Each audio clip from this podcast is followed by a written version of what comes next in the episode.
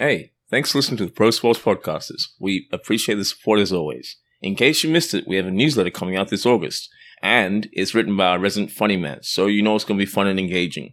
Justin, tell us more about it. Thanks, Nii. In this letter, I tell you everything you need to know about last week's episode in the rundown section, included with links from Tuesday and Friday's episode another section of what to come. And my favorite part is the media fun stuff. In that, I tell you which movies you could watch on various streaming platforms if you liked what we had to talk about. Listen, fans, because no sport is left behind, it's important to know what's been happening with the pro sports podcasters. By signing up for the weekly newsletter, we will have you front row center for every interview and analytic discussion. So do yourself a favor and sign up. The link is in the show notes. Be part of the conversation and enjoy some of the fun. Once again, we thank you for listening to the Pro Sports Podcasters. Welcome, all sports fans. On this podcast, no sport is left behind. I'm Justin Williams. I'm Colbert Aron, and this is our brother from Down Under, Nii Wallace Bruce. We are the Pro Sports Podcasters, filling you in on the latest news from the world of sports.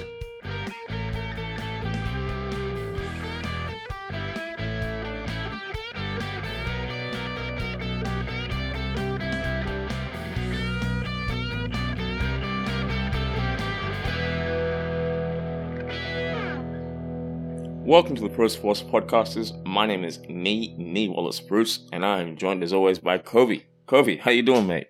I'm good. I'm good, buddy. How's it going? We're good. We're good. We're in July. The Summer Olympics around the corner, and we have one of the broadcasters who covers all things water polo in the U.S. He is on found on ESPN. You probably recognize his voice, and he's also the director of communications at USA Water Polo. It's the one and only Greg Mescall. Greg, how are you doing?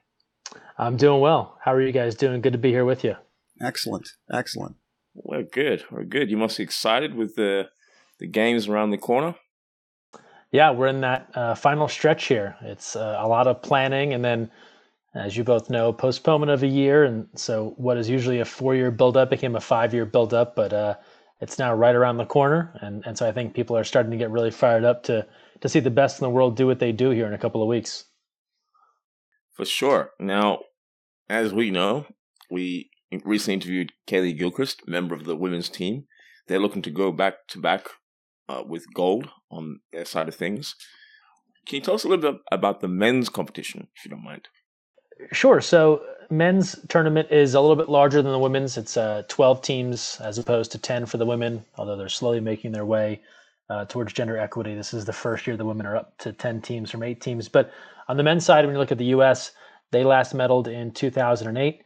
They are coming off a strong performance at an event called the FINA World League Super Final. Uh, that's the, the second biggest event in any given calendar year. They won a silver medal there. Uh, but I think in the world rankings there, when you look back at their recent Olympics, finished well off the podium. Uh, you're looking at a 10th place finish in Rio, for example. So I would say outside of that team, there are not uh, many big expectations for them to medal, but uh, I, I, think they can be a real wild card going into this tournament in that they've had a lot of great club experience. Every member, just about every member of this roster, went and played professionally in Europe in the midst of the pandemic to try and get uh, better experience. So they're very familiar with all the other top athletes, best teams that are that are going to be competing in Tokyo. And then when you look historically in men's water polo, uh, it's it's often dominated by the Eastern European squads. So as of late, that's been Serbia and Croatia. Uh, the last couple of Olympic champs, Hungary had a dynasty in the 2000s, winning in 2004 and 08. So those teams are are always difficult squads to go up against. And then you have other teams that uh, can certainly vie for a medal. Certainly have won world championships in the past. Uh, Italy, Spain, Greece, uh, Montenegro was the team that defeated the U.S. in the super final. So uh, it is a packed field in Tokyo in the men's tournament, and uh, it is going to be difficult for any team to advance all the way to the finish and win this thing. I, I don't think it's a, a situation where there's a clear cut favorite like the USA women on the women's side.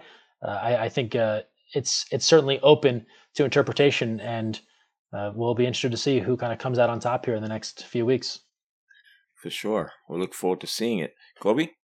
Yeah, what's ESPN's presence going to be like at the Olympics? Uh, not very much. Uh, you know, this is a this is an NBC. Well, especially when we're talking about domestically here in the U.S. So in the United States, NBC holds the broadcast rights to the Olympic Games. So I would suspect you'll see some ESPN reporting, that sort of thing. Uh, okay. Uh, but they, they don't have any clearance to show live events. So uh, this will be primarily if you're going to watch anything from the Olympics, you'll be watching it on the NBC family of networks. So with ESPN, it'll be basically a follow up to everything that's already happened. Probably, yeah. You know, usually in the past, what they've have done is they'll have some people there sharing reports, updates. They'll certainly, you know, tell you about the big moments. Uh, but but even the video coverage tends to primarily reside on NBC platforms. They they pay a substantial amount of money to have the rights for the Olympic Games, and so you don't typically see highlights from the Olympics anywhere else in the U.S. but on their channels. Now, do you know much about the ESPN Plus program, the partnership with the UFC? Not a ton, no, I don't. Because I was wondering, it appears to me as though the UFC seems to be angling for either a, a bigger deal or a sale of some sort. Is there a like? Do you know the length of time that contract is in place, or no? No, no, I'm not. I'm not sure about that. Okay, okay. I was just wondering. I'm just kind of interested in the ESPN Plus program and whether they're looking to expand it or reduce it. I, no I, I mean, I think you're seeing this across all streaming platforms, whether it's ESPN Plus or Peacock or Amazon Prime or anywhere that has sports or is adding sports. They're looking to get more and more subscribers, more and more viewers. So that's that's a trend just across the board on really any sports streaming app. Okay, and then getting back to water polo on the women's side, I mean, I saw the the USA versus Russia game last week. It was like in total fluke, actually, after speaking with Kaleigh Gilchrist. Oh, but funny. Do you know when the uh, actual events are taking place in in like in Tokyo? Yeah, so women's water polo starts July 24th. Now, keep in mind there's a large time difference, uh, you know, being several hours ahead of of East Coast and even further ahead of of the West Coast. But so uh, women's first match is against Japan in Tokyo, and I want to say that's 2 p.m. local time. So it'll be kind of early morning East Coast, late night West Coast, and then the men play the very next day, and that's how the tournament unfolds, alternating women, men, women, men until uh, August 8th. And so the men open July 25th in Tokyo, and they also take on Japan to start their tournament. And is Japan a legitimate contender or no? I, I wouldn't put them as a medal contender, but they're a program that has gotten so much better over the last couple of years. Uh, the Japanese men defeated the U.S. men at the World Championships a couple of years ago. Okay. Uh, and and both both men's and women's programs just work tremendously hard. You can see their growth over the last uh, several years as they've prepared to host this tournament. So uh, they will not be an easy out when it comes to advancing.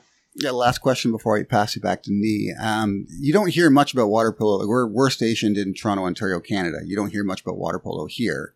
But do you know much of the Canadian team?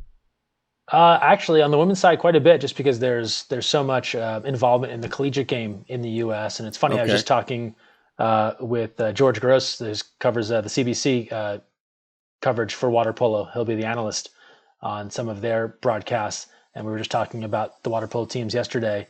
And yeah, the women's squad, 12 of 13 on that Canadian women's team, has played or have or I think maybe currently there's still some some current uh, eligibility have played in the U.S. college system. There's always been a strong presence uh, from Canada in the NCAA collegiate ranks in the U.S., but uh, this is a a tremendous number and some really talented players on that Canadian roster. So basically, the USA and Canada are very familiar with each other. Oh, certainly, and and I think that that has been uh, the story for a long time. Just from a geographical standpoint, they're, they're as close as it gets to having common training opponents. If there's anything that ever involves just the Americas, like the Pan American Games, yeah. or if there's ever a qualifier for uh, FINA World League Super Final that involves just the American continent, you can be sure those two are going to get together. So between ex college teammates and then meeting up at various tournaments, they you know they played in the Pan American Games final. They hosted Canada. The U.S. women did uh, just a couple of months ago. So there's there's that certain familiarity. Would you consider them a medal contender or no? Hmm. The Canada women, I would say it's possible. I, I think if they if they put together a really strong tournament, uh, you could see them vying for medal. I think it'd be a surprise, and it's no insult to them. I think it'd be a surprise if they were to win the gold medal, certainly. Um, but they have shown them themselves quite capable in some tournaments to make a run deep into the medal round. Okay, cool, cool. Nii? Now, just circling back to, I guess, the where the players play. In the lead up to this. A number of them, as you mentioned, go off to Europe. They play for their clubs in Europe, and I believe that's on the men's and women's side.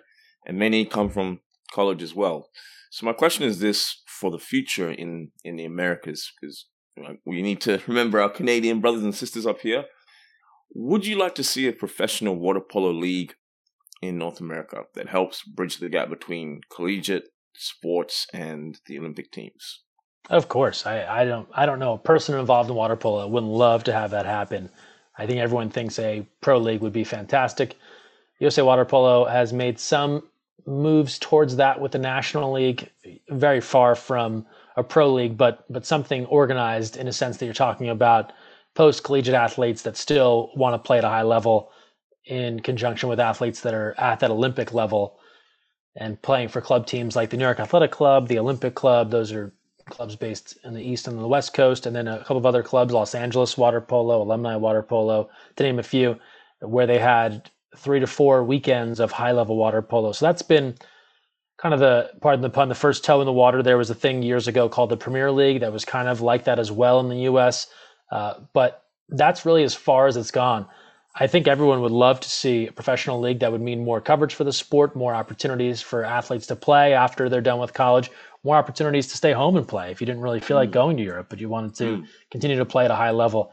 Uh, everyone agrees those things would be awesome. And uh, the big challenge, like any league, and it's why you see so many leagues that struggle to get started and then sustain. There's a massive financial commitment required. There's a big sponsorship commitment required. There's a big fan component required. And so those are uh, the ever present challenges for any league trying to get started. And, and the same would go for water polo. Fair enough. Now, if I'm not mistaken, this will be your third Olympics. I believe you went to Rio and also to Pyeongchang. Uh, so this is actually my fifth overall. So fifth. I went to right. I went to Beijing, London, Rio, Pyeongchang, and now Tokyo. So fourth summer, fifth overall. Nice. Now, what are some of the differences? Obviously, we're in a different world to those games previously. What are some of the things that you've had to go through from a preparation standpoint in terms of the protocols and whatnot? Uh, just just for Tokyo, you're talking about? Yes. Yeah, I, I think it's what you've heard a lot of the athletes ha- have to go through. There's going to be, uh, obviously, and understandably so, very strict uh, COVID protocols. So you're talking about testing and masks and those sorts of things, and um, you know m- more of that to come as you arrive into Japan. And I haven't gotten there yet, uh, but that's what we're hearing as far as the travel. You know, a lot of um, following of a variety of guidelines, all, all the things that I think we've heard about throughout this pandemic. And in some areas, for example, in the US, we've been able to uh, relax some of those as things have gotten better under control.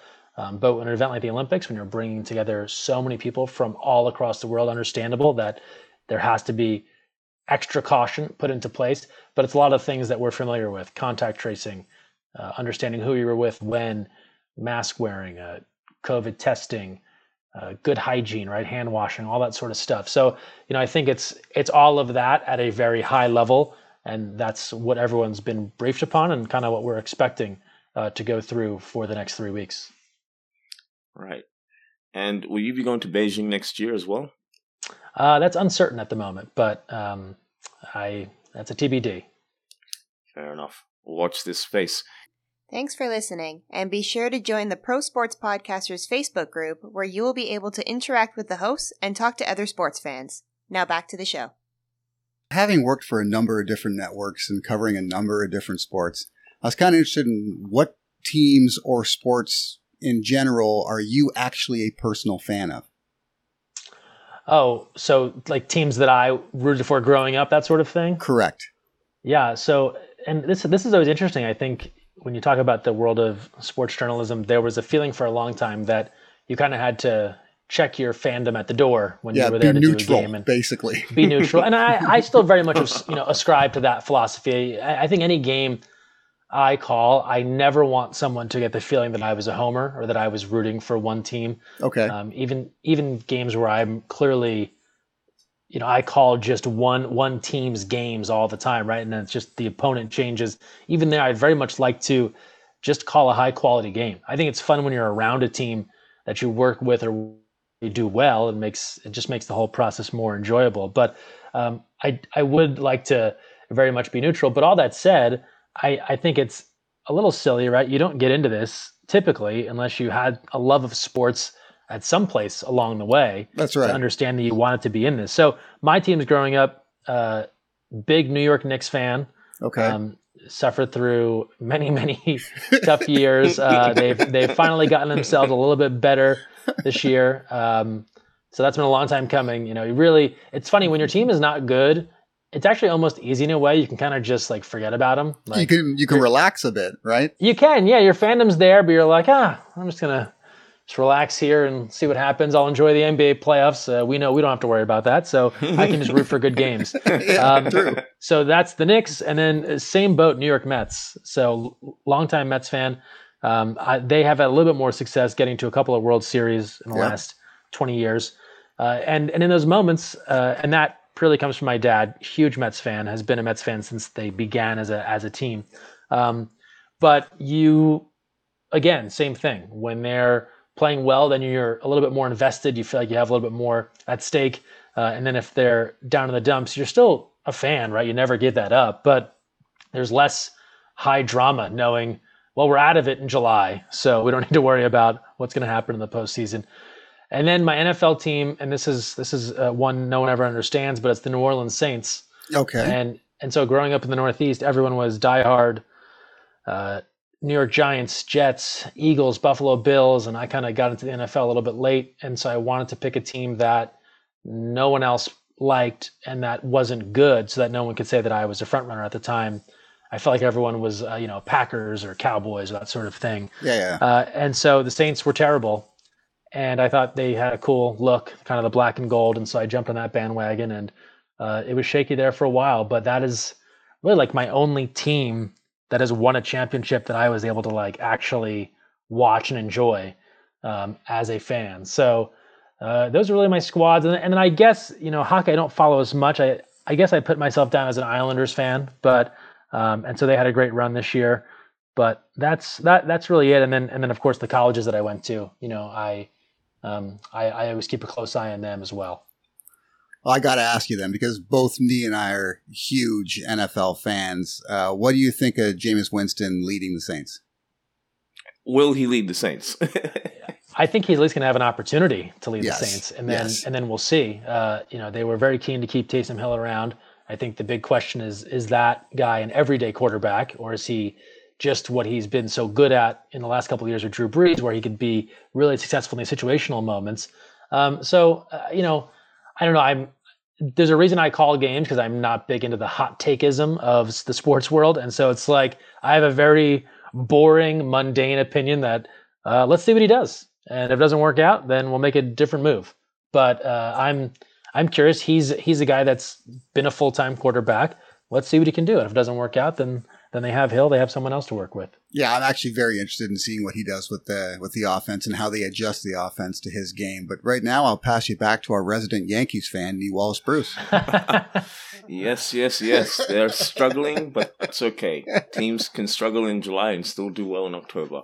By well, the way, Yankee fans, I just it's like we can never I, I can never entertain any complaining because there's been so many wins. You have so many and I, I know it's been a little bit of a drought lately. Like I guess right. if you're like a 12 year old Yankee fan, you feel like you've never won anything. But uh, most most Yankee fans have experienced some modicum of success. That's so it was always hard to feel like they were struggling or they want to fire this guy or do that. And it's like try being a Mets fan, then you know true suffering. yeah, that's true. But in saying that, who is your pick for the National League MVP and why is it Jacob DeGrom? I mean, I think you covered it. So, There we go. uh, yeah, I mean, what, yeah. what else is there to say? You know, we got we got the home run derby champ last night, um, a very meaningful title, and then uh, Degrom. I mean, the guy's just the big concern about the pitching staff for me with the Mets, and I say this all the time to my to my fellow Mets uh, fans, is it's kind of terrifies me that they'll have had this assembly of awesome pitchers and they they don't really have a title to show for it, right? And like even if they Mm. win this year or next year, it's it's already like not to be a pessimist, but I'm already a little bit bummed. All the pitching talent they've had over these last four or five years, and to not currently have a title to show for it, and then not knowing what the future holds, that already kind of puts me in like a, a bummer attitude to think this was such a good staff. And I know injuries and things happen, right? And then the offense isn't always there, but it's a shame, especially what Degrom has done. I mean, just ridiculous, right? Uh, it's a shame that not more has uh, has come out of that from a team result standpoint. Yeah, that's how we feel about the Toronto Maple Leafs.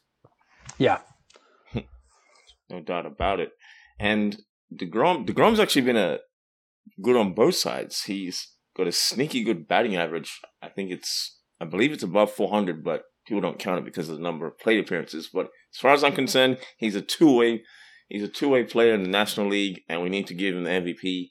He gives the run, the run support that the other batters in New York don't give. So, yeah, he is the MVP. All right, I'm sold. Done. Now, just circling back to the last time you were at the Olympics in Asia in Pyeongchang, you called Shaun White's comeback. Take us through that. Uh, that was awesome.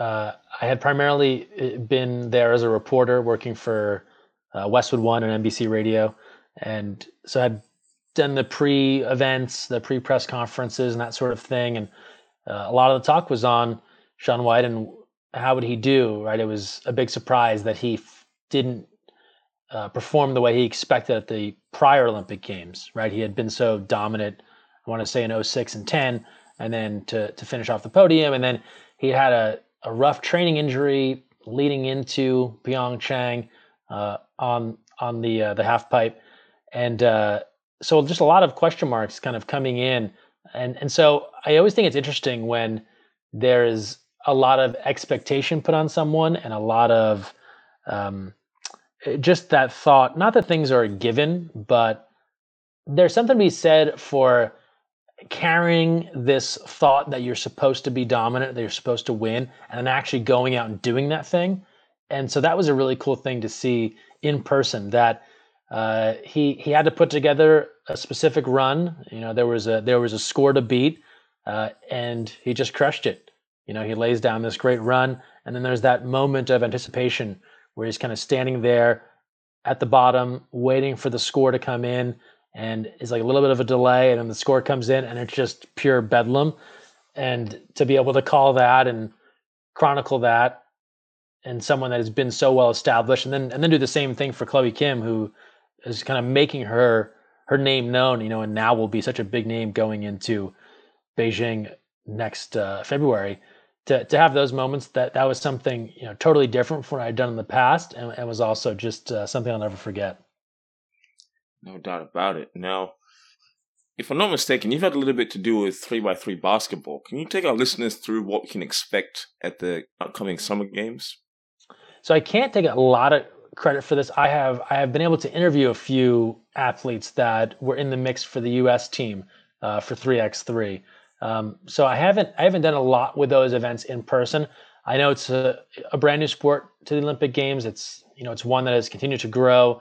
Um, it's obviously a game that's going to promote better access to basketball, right? You don't need uh, this giant indoor facility. You don't even need a full court, right? You just need one hoop, uh, and and you can make it happen. And so I think it's one of those sports, and we've seen a few added this Olympic Games, skateboarding, surfing, that are trying to engage a younger audience and get people more and more involved with the Olympic Games and really have something for everyone at the Olympics. So um, I'm I'm excited to see it. I would love to do more of it in the future. I would love to call some 3x3, and uh, hopefully that's something I can I can get involved with going forward.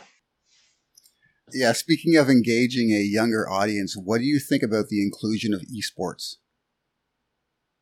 So I did a little bit of this uh, with the fan-controlled football league uh, earlier this year. It's a brand new football league, and it was kind of the, this this very interesting merger of traditional sports fans and esports fans. Uh, it was entirely on Twitch, and that's a heavy esports platform, as as you both know. Yeah. And, and so I think that was interesting to kind of get engaged with that audience. It is a real time feedback scenario. I think that's what's unique about it. And this is even if you are not talking about live action football, which is what we were doing, but if you're talking about uh, a role playing game or Madden or whatever it is, uh, when you're talking about the Twitch platform or, or typically other esports broadcasts, the way that the the casters and the broadcasters engage with the audience in real time is so different than than anything traditional in broadcast where it, it almost if you've ever been a public address announcer and and you botched a name or something, you kind of get that immediate groan from the crowd, or someone says, "Hey, you know, that's not how my kid's name is said," that sort of thing.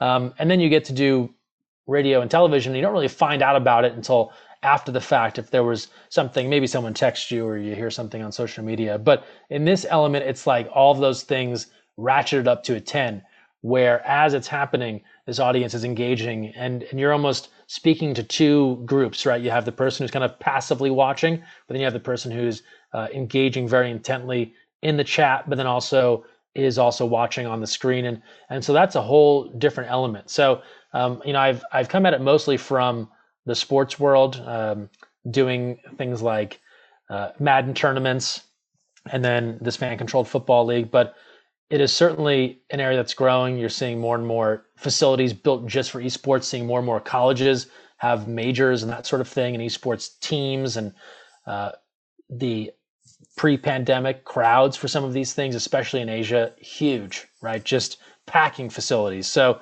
uh, that's something that's continuing to grow, continuing to get better. I think of the NBA 2K League. I know some friends that are involved with that as well. Um, it's it's only on the rise. So it's uh, another element, and it's look, it's going to have those things that people say like this isn't a sport or it's not something I need to watch. But again, then I don't know, don't watch. Like if you don't like it, turn on something else. But there's clearly a large audience here that enjoys this thing. So you don't think this is a one and done strictly based on the fact the Olympics is taking place in Tokyo, which is the gaming mecca? You expect to see this continue? I would think so. I mean, unless you, you know, and, and, this happens from time to time in the Olympics, right? Something comes in and it's, you know, gets its shot and then it, and then it goes back out. So hard to say going forward at that level. But if the momentum can keep building behind it, I don't see any reason why why it wouldn't continue. Um, you know, it's often about overall space in the Olympics, uh, a requisite number of athletes. You know, how many people do they want to have? Uh, living in an athlete village, that sort of thing. So they're, I know, often trying to contain those numbers and not and not grow the pool of overall competitors too large. But to the earlier point, right, there is a uh, certainly an intent to get younger audiences involved and and appeal to more people. And if if this is uh, something that esports can do, and again, I I make zero decisions about this, but you know, it's something you'd understand if you saw it continue going forward. Nice, nice. No, it's uh I mean, I'm not that big into Twitch when it comes right down to it. Generally, if I'm on Twitch, it's because I was invited to something specific. But sure. this past season, we got in touch with the NWHL, the National Women's Hockey League, and their games were broadcast on Twitch. And I actually found that medium to be really satisfying as a fan watching because of the chat, because of the interaction, and it just felt like you were almost a part of what's happening. I just I love the I love the way it kind of worked out.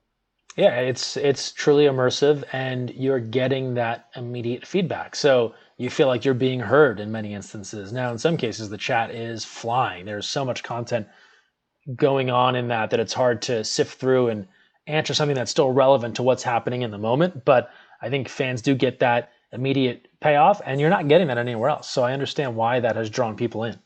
And did you like it from the broadcaster side thing of something?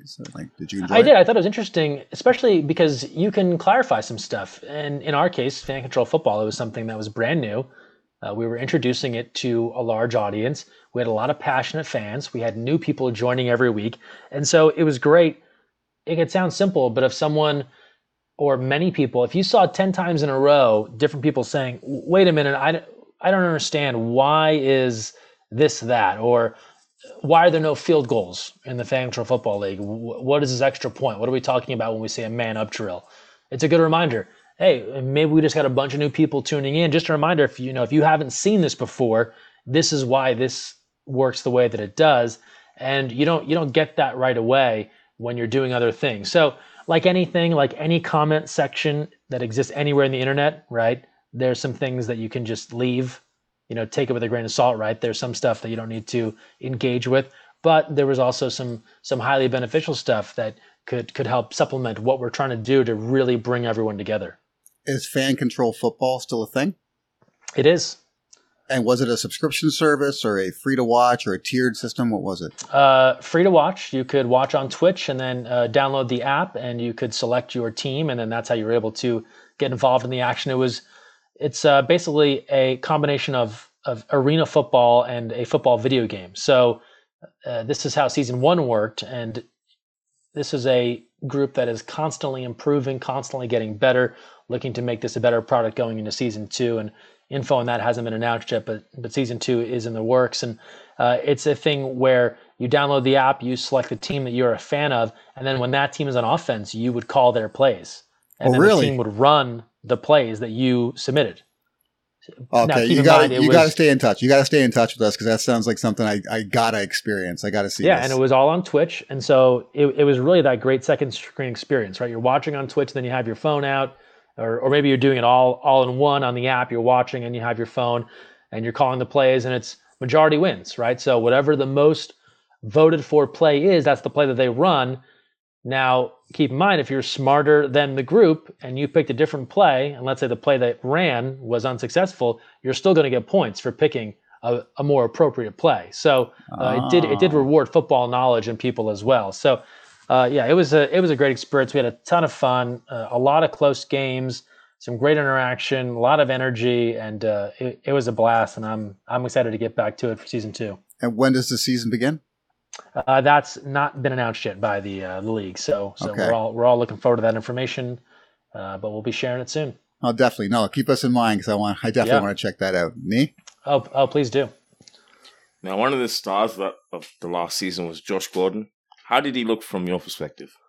He he looked like a guy that uh, was an All Pro in the NFL, and then decided to come out and and play uh, 50 yard football indoors. And that's no insult to the rest of the guys. There are a ton of talented guys in that league. Many who had NFL experience. Many I just think of a guy Travis Toivonen who's gotten an experience coming off the FCF with the NFL. I believe he he signed with the Seahawks. So there are a lot of guys that were at that level. This is the hunger of the of of the football scene in America, where just because you don't make to the NFL on that first try, or maybe you've done CFL, now you're going to try and work back to a different league. Uh, it, it was guys with a variety of experience uh, and and so much talent. But Gordon came in right away, and you know one of his first big moments was was catching a hail mary uh, at the at the end of a game uh, to win it for his squad. So um, he was one of the big names that came in. Johnny Manziel was another. Uh, Robert Turbin. So there were some big names that had some big time NFL experience that took part. Uh, but I, I'll tell you, and, and if you watch the games, so often it was not the well known NFL guy that was dominating. It was someone that maybe was a little bit off the radar, but was super talented and played really, really well and, and just showed their their absolute hunger to make it. So I, I think from a storytelling standpoint, which most broadcasters really love, is you get a chance to kind of tell a little bit of the journey of a lot of these guys that, yeah, they're here in the FCF, uh, but they have much bigger dreams. They either want to go on to the NFL, they want to do something great in, in their career, they want to try and have a positive impact in their community. Uh, it was, it was, it was again, it was uh, something for everyone when it comes to the football world, and and so that was a great thing to see. Thanks for listening. And don't forget to follow us on Instagram at pro.sports.podcasters for the most current sports news. Now back to the show. Now, speaking of dreams, what are some words of advice you'd pass on to people that want to become broadcasters like yourself? And so we're talking like college students. What's what's our what's our group here? Young people. Young people. What was your path? Uh, I, kind of circuitous. Uh, I did radio, television in college. I worked behind the scenes in television out of school. Uh, stuck with doing like radio play by play. Got involved in in like the media relations PR world while also doing broadcasting, and, and then just kind of built from there and continued to to track down opportunities more so in television and just kind of kept adding and adding and adding. Um, I think I always tell people I, I, I don't I don't think I know I've told this to groups in the past. If you're at the college stage, internships just a tremendous tremendous opportunity.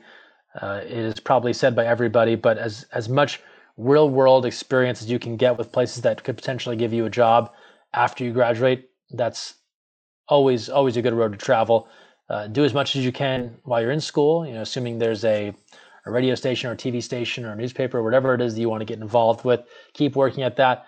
uh, build out your network. That's also huge. Build out your network, but then uh, really foster it and develop it and nurture it. And um, you know, it's not always about. I think people think about networking as like an uncomfortable thing sometimes because you're just trying to go find someone to give you something that you want, that sort of thing. And that's not really how people should look at it. Uh, it's you know more about connecting with people and building strong relationships and and then at some point perhaps there's a moment where you can help each other out maybe you know is looking for something and you can be the one that offers some help or maybe you're in need of something and uh, they can be the one to kind of make a contact for you but it's it's like a good plant right you have to uh, keep keep watering it keep it in good sunlight right it's not to thrive if you're forgetting about it so i think that's a huge thing and it's it's challenging especially for yeah, so j- just I, I think the benefit of networking is huge. Continue to kind of foster that network. Uh, and then sports broadcasting is brutal. You hear no far more often than hear yes, I would think, uh, unless you're able to really hit it right out of the gates coming out of school um, or, or, able to get something going early on. But for so many that do a lot of freelance work, just keep plugging away. It, it really is something you have to stay after and uh, you have to have a thick skin and you know know that you're not going to be everyone's cup of tea with how you do something. Get good critiques from people that you trust. You know, incorporate that into your work. Listen to your stuff. Try and get better. All that sort of thing that you'll hear from so many people. But um, it is it is a grind, and you know I, I've always felt like if you feel like you're working hard, you probably have another level that you can go to to try and take it up a notch, uh, even even when you feel like you're maxed out. So um, not that everyone shouldn't have balance in their life, but uh, it it does take a you know I think a little something extra sometimes to try and get over that hump. No doubt about it. Feedback is important. That's where the growth happens. Mm-hmm. Now, Greg, you're also a podcaster. So tell us, tell us about the What's Good podcast. So, What's Good podcast, I think like the entire free world was launched at the start of the pandemic, uh, feeling like uh, all the events that I was about to call have been canceled. I would like to stay involved in talking with people, and also it felt like a very negative time at that point, understandably so. And so I thought it would be fun to try and connect with some people that I thought were interesting, and just learn a little bit about their journey. And and then every episode would you know would finish with just something that's good in their life, something that they did for themselves, something they did to help someone else out, uh, and then something that just makes them laugh. And so some really fun conversations with athletes and media and journalists and uh, that that sort of crew, uh, people that have coached, and it was a lot of fun. It's it's on pause at the moment for the Olympics and, and just all the other uh, things that are going on, but we'll see in the fall. Thinking about revisiting it, maybe tweaking it a bit. As I got into it deeper, I really enjoyed the the mental side of sports. I talked with um, a sports psychotherapist at one point that I had, that had worked with in the past. He's also a broadcaster, and I thought that was so interesting. And I get a lot of this from the Olympic space, just because it's such a different world where you are going to give up so much time for a four-year commitment to this one event that you may or may not qualify for, and then what do you do? And that's different than pro sports or college or anything else. But I've always been interested in that why and how people process things and that sort of thing. So I might look to channel it more into that uh, when I do get a chance to bring it back. Very good. Cobe? Yeah, do you have a mentor or mentors that really showed you the ropes when it comes to sports broadcasting? I think there's a couple of people that I've been able to lean on and ask questions of and, and talk to to get feedback like we were just talking about to have them listen to work or watch work and and ask them what do you think and uh, people that I've gotten to work with in the past that just gave good good advice or um, I don't know offered just little moments along the way. I think sometimes you always need a little boost here and there to kind of let you know you're on the right track and it's not it's not flowery praise all the time or you're amazing or this is a great job but a little something. Hey, that was good, or or this is going in the right direction. I think in something like this it, that can be so subjective, it does help sometimes to have people that you respect and trust that are also accomplished give a give a little bit of feedback here and there. Well, one guy that comes to mind, uh, Jim Watson. He's done broadcasting for a long time. Pac-12. He he did Dodgers for for many years. Uh, he's done NBC, Olympics, all that sort of thing. And uh, I had done a couple of events with him years ago where he was play by play and I was working as an analyst and just getting good feedback from him on on pacing and the, the way to kind of carry yourself and that sort of stuff was was super helpful. Uh, Ian Eagle, who does the Nets and the NFL and the tournament and so many great things, and and is uh, like Jim, a super talented broadcaster. Uh, he's been nice enough to watch a lot of my stuff and, and give feedback and notes and that sort of thing. Uh, Doc Emrick, hockey legend, right? Just recently retired uh, from the NHL and NBC, but also did Olympics and and just the voice of of the NHL for so many years. Um, another guy that was great at just looking at stuff and and reviewing and and giving notes. And the good thing and feedback is helpful. You have to also kind of take it with a grain of salt, and, and by that I mean you want almost like calculated feedback, right? If you have a thousand people look at your stuff, that's a lot for you to take in. Uh, but if you have a few people and you value all their opinions, and let's say you have eight or ten people that you really you really care about what they have to say, and you think that, what, that, that what they do is good, you like their style, they're all telling you the same thing. It's probably a thing worth changing. You know, if everyone says, "Hey, you, you know, you do this thing when you're on camera," or "Hey, the way that you call this play, I, I do it this way," that's valuable feedback, right? If you're if you're getting it across the board. Um, and then the other stuff, I think you can kind of, mix and match. You know, it's almost like taking stuff out of a out of a buffet, right? I like a little bit of this. I'm gonna take a little bit of that. You know, that people have offered, and then you try and incorporate it into your own. So.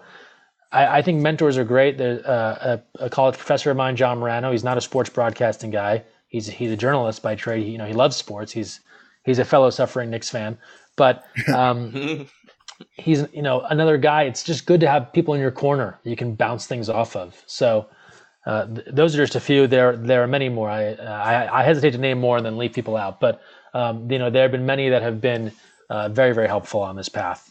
Okay, and which sports have you enjoyed calling the most? Certainly love basketball. That's that's my my favorite overall sport and and one that I love to announce. Water polo. Uh, clearly, I still like doing that. Uh, it's it's something that I didn't know a lot about initially, and now I've come to know more about it than I ever could have imagined. Yeah. Um, and and really enjoy that as well. Uh, football is a lot of fun. Really, really enjoying uh, volleyball. Um, that's a that's a fast paced game that has been a lot of fun. Uh, and then it's it's fun to challenge yourself with new things. You know, I hadn't done ski jumping before or biathlon, and to be able to try those out and learn the intricacies and then tell the stories and hit the big moments, I think that was a lot of fun as well. And and so I'm always up for for something new, even that I haven't done before, to try and stretch yourself and take on that challenge. So it isn't just like the big market sports. Some of the smaller sports are just as much fun for you to actually call. I, they, they're all fun for different reasons, right? I think you go do college football somewhere and there's a giant crowd and the energy is off the charts and it means so much to that town that you're in. That's an awesome thing. There's yeah. no doubt about it, right? You understand why people really enjoy that. And the same is true for a you know a small basketball gym that only holds 2,000 people, but they are amped. And then you have the other things where maybe it is a lesser known sport, but the people that are in it, if you're in it at that level, it means you have dedicated your whole life. It means that you really, really want this. Uh, you are passionate about this, and to be able to, in some small way, do their commitment, their sacrifice justice in storytelling and in broadcasting, that's a fun thing for me. Now, I have to ask, given your experience with the Winter Olympics and with ESPN now getting the rights back to the for the NHL, are we going to see you calling games on the ice next year, or is that too early to call? You know, I think that one has already been decided. I, you guys are wonderful. You have such uh, high regard for my abilities. I, I need you two to be to be to be running a network immediately. Your publicist, um, basically. Yeah, please. You can be my just one of you take over and a network, and the other become an agent, uh, and you two can collaborate and just uh, get me some some of the some of the highest gigs. I, from what I've seen, ESPN's already decided their NHL announcers, um, and I'm uh, while I'm confident in my abilities, I'm not the person to step into the the top NHL job uh, right away. Uh, hockey is something I haven't done a whole lot of. Um, so I would, you know, again, like I said earlier, right? I would be happy to take on any sport, but there are some truly talented hockey broadcasters, and it sounds like that between ESPN and TNT that they've lined up a lot of those folks. Okay. All right.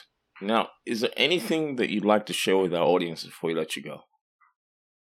Well, you know, I, I, as I say on any podcast I've done, you know, once we get to that 40, 45 minute mark, if you're still with us, thank you, right? Thanks for being here and still listening to me talk. Uh, I appreciate that.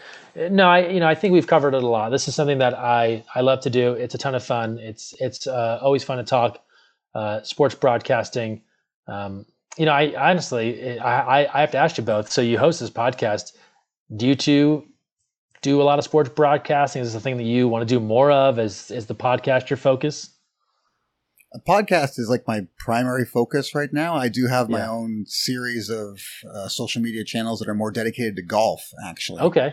But uh, I'm a massive sports fan of a number of different sports, and I've played a number of different sports. So uh, my focus right now is the pro sports podcasters. I actually I really enjoy it, to, to be honest. Yeah. Yeah. That's excellent. Yeah, uh, yeah. I guess it's a passion of mine too. I think when Cobe and I met up last year, similar to yourself, it was in the midst of a pandemic.